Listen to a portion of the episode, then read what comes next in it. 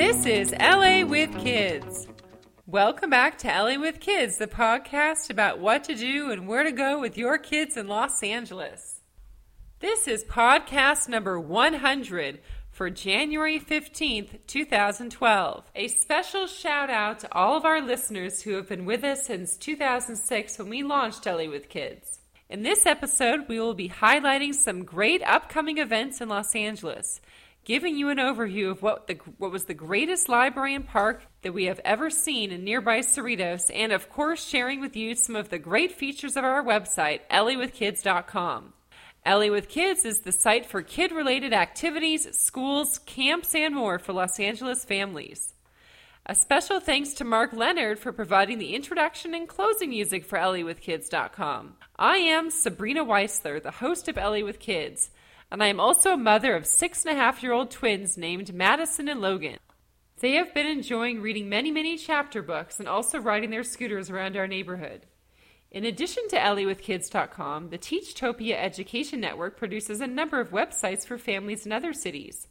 Our other city guides for parents include OahuWithKids.com, BayAreaWithKids.com, PhoenixWithKids.com, SDWithKids.com for San Diego, and PalmSpringsWithKids.com.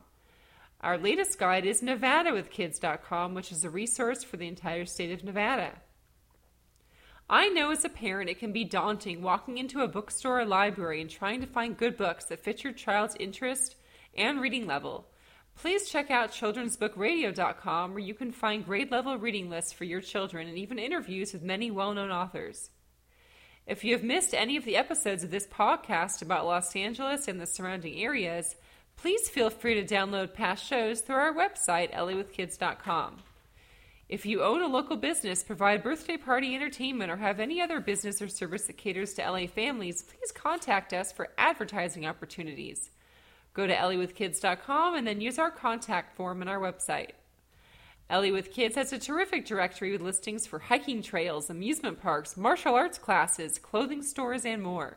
Each week, thousands of parents go to LA with Kids to see our section on free museum days in Los Angeles, as well as our event calendar.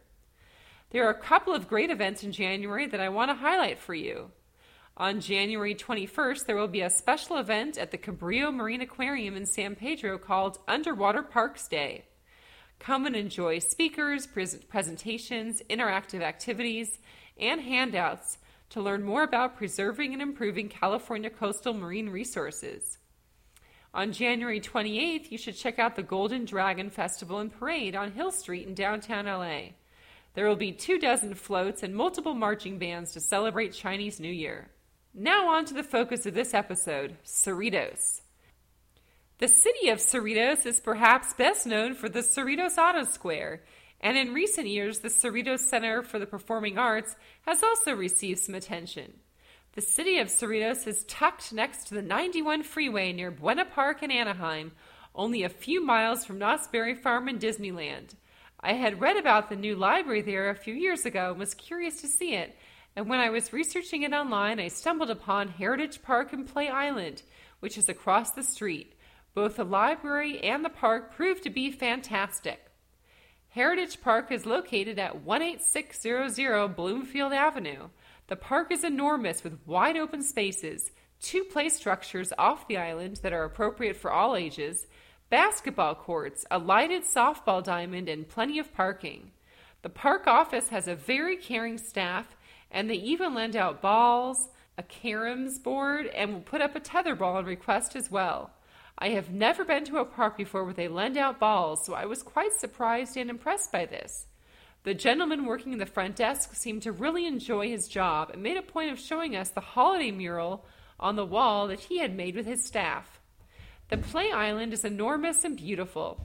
There is a large moat that is filled with turtles and crayfish that surrounds it, and the island itself has many different parts. The island has a theme of colonial revolutionary America and all of the structures represent buildings that would have been seen at this time. There are beautiful sculptures of horses, towers, and small scale monuments that pay tribute to the men and women who fought for America's freedom. The buildings have signs on the outside like millinery and shoe store, and inside the buildings are climbing structures and slides and tunnels. Kids could spend hours here playing make believe games and hide and go seek. My kids were so entranced by how unusual it was. There are also big stationary ships to go on and pretend cannons. We also talked to a friendly groundskeeper who was cleaning the moat and was kind enough to show us many of the crayfish and turtles. There is also a stage on the island, and during the summer they have concerts here. This park is the kind that you would never forget, and I, of course, started eyeing the nearby homes and thinking how lucky the residents were who could walk to this amazing park any day they wanted. The park showed how much pride the city has in its parks and how much it prides itself on creating a great experience for the many families that visit there daily. It was so awesome. Next, it was on to the 88,000 square foot Cerritos Millennium Library. Yes, I said 88,000. The library is located at 18025 Bloomfield Avenue. The hours are Monday through Friday from 10 a.m. to 9 p.m., Saturday from 9 a.m. to 5 p.m., and on Sunday from 1 to 5 p.m. It is located on a large piece of land and is adjacent to the Cerritos Sculpture Garden and the police department. The parking lot is huge and it includes an underground portion as well. As we walked in from the parking lot, we immediately noticed the beautiful design of the building. In addition to being enormous, it was the first building in the United States to feature an exterior with titanium panels. It looks very modern and sleek, and its commanding presence speaks to the value it must hold in the community. I also love seeing the three story tall glass elevator on the outside of the building. The library was remodeled back in the year 2000 to the tune of $40 million, and it shows. Before we entered the building, we first checked out the water fountains that had sculptures incorporated in them.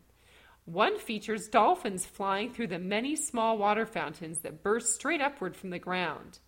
This is the type of fountain that kids love because you never know which fountain is going to spray up. I saw a couple of kids playing in it and laughing as they got wet. The dolphins were just beautiful to look at. The other fountain is closer to the parking lot and it's called the Amaryllis Fountain. I love the amaryllis flower, and the sculptures were so beautiful and fun to look at. The first thing you will notice when you enter the library is the enormous aquarium that covers the length of the children's section. It has pufferfish, sharks, and enormous colorful fish that will not only amaze your children but will also impress you. The entrance to the children's area is framed by several enormous classic children's books, and it's enchanting. This area is 7,000 square feet, and it's just a masterpiece. Once inside, you'll be amazed by the gigantic skeleton cast of a T Rex that is in the middle of the space. There's also a lighthouse to sit and read in, a medieval mural, a rainforest area, a huge ceiling painted to look like the sky that changes from day to night, much like a couple of the malls in Las Vegas, and the selection of the books here is just overwhelming. There is also a theater for special events. One that they had this month is with a wildlife rescue group that was bringing in animals to show the children. Once we left the children's area, I started noticing all of the first rate artwork. The city commissioned several artists, including Dale Chihuly, for the art that covers the walls throughout the three floors of the museum. There is even an audio tour that patrons can check out within the museum if you want to learn about all of the artists. I love looking at all of the art and sharing that aspect with Madison and Logan. In addition to the artwork, another aspect that I love were the themed rooms. One was like a formal study room called the Old World Reading Room, with leather seating, fireplaces, chandeliers, and carpeting. The computer workstation area was huge, and I couldn't imagine all of the computers being taken at one time. The chairs looked extremely comfortable, which I find to be rare in a typical library. Another incredible plus of the day is that there was no cost and plenty of available parking at both the Cerritos Library and the park. Another plus in a world of paid parking lots and meters. For more information about Cerritos, please visit LAwithkids.com. That's a wrap for this 100th episode of LA with Kids, and check back soon for another podcast. Please visit LAwithkids.com to get the latest free activities, event calendar, camp guide, and reviews of popular LA destinations. This is Sabrina Weisler, and from all of us here at LA with Kids, bye for now.